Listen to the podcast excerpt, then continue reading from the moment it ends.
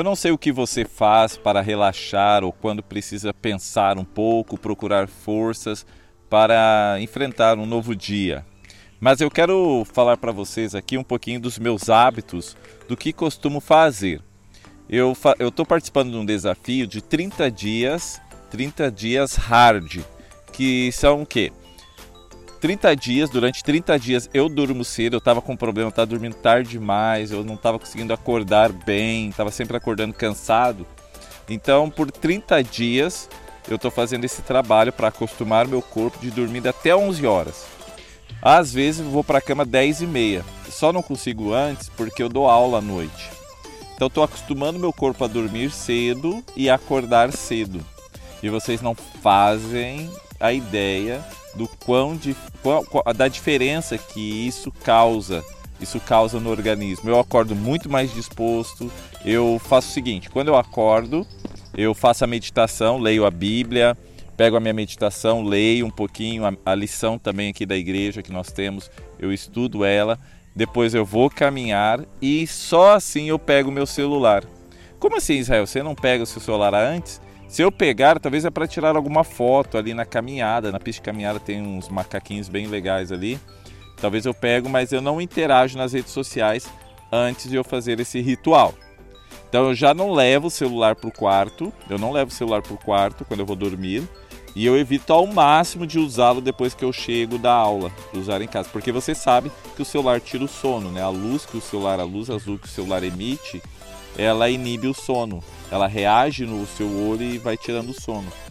E o pior do que isso é as pessoas que levam o celular para o quarto e ele fica vibrando quando recebe mensagem. Por mais que você esteja dormindo, essa vibração incomoda seu sono. Depois você não sabe por que, que quando acorda está cansado, está com a cabeça pesada. É porque seu cérebro trabalhou a noite toda ouvindo os sons do seu celular. Então nem leva ele para o quarto. Ah, Israel, mas eu preciso usar como despertador. Compre um despertador. No meu caso, eu nem preciso porque meu corpo já acostumou tanto a acordar cedo que eu acordo naturalmente. Então não tenho esse problema de ter ali um horário, é, ficar ansioso ali por um horário e ter um despertador. A melhor coisa que tem para o seu corpo é acordar naturalmente. Então, desses 30 dias hard, eu faço isso. Eu cuido ali do horário para que eu vou, vá dormir. Eu me alimento bem à noite, tá? E pela manhã também. Leio no mínimo 10 páginas de livro, de um livro por dia, no mínimo 10 páginas por dia, que não é muito.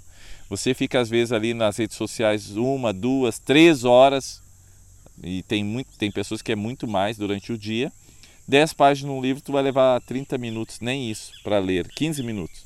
Você lê aí 10 páginas de livro, de um livro legal.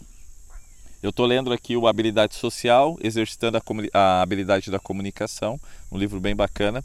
Eu estou lendo neste momento.